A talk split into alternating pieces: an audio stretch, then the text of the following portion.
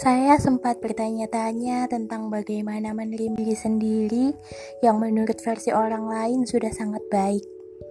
Di samping penilaian teman-teman sejak kecil mengenai saya yang cerdas, sederet piala dirak, saya tetaplah manusia dengan kurangnya yang banyak. Tentu menyenangkan sebenarnya dianggap luar biasa. Namun sedih rasanya ketika diri sendiri justru bukan orang yang paling menerima dengan apa adanya. Setiap manusia saya yakin pernah sampai pada malam-malam ketika pikiran berisik sekali, ketika bantal adalah tempat yang paling banyak menampung air mata karena tidak ada seorang pun yang bisa dijadikan partner berbagi tangis. Saya berulang kali tiba pada hari-hari suram itu dan menyadari bahwa sehebat apapun saya di mata orang lain, saya tetaplah yang terendah versi saya.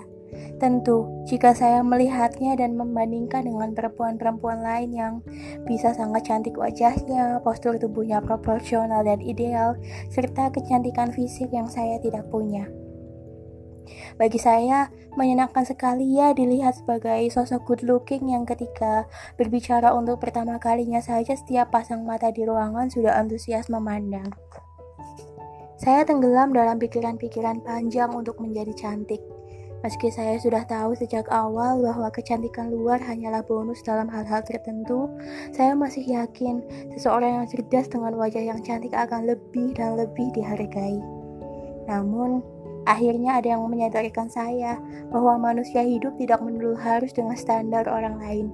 Maksudnya, untuk bisa didengarkan dengan antusias, saya tidak perlu secantik bidadari-bidadari yang memang berpotensi sejak dulu untuk itu.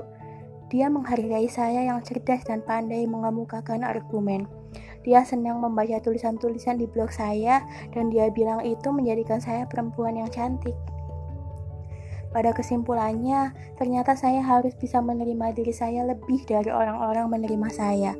Saya harus bisa menyayangi diri saya seperti saya sayang pada seperangkat komputer yang menemani saya menulis selama ini. Dan jika cantik adalah standar yang tidak pernah sama untuk semua orang, tentunya saya tidak perlu risau, bukan?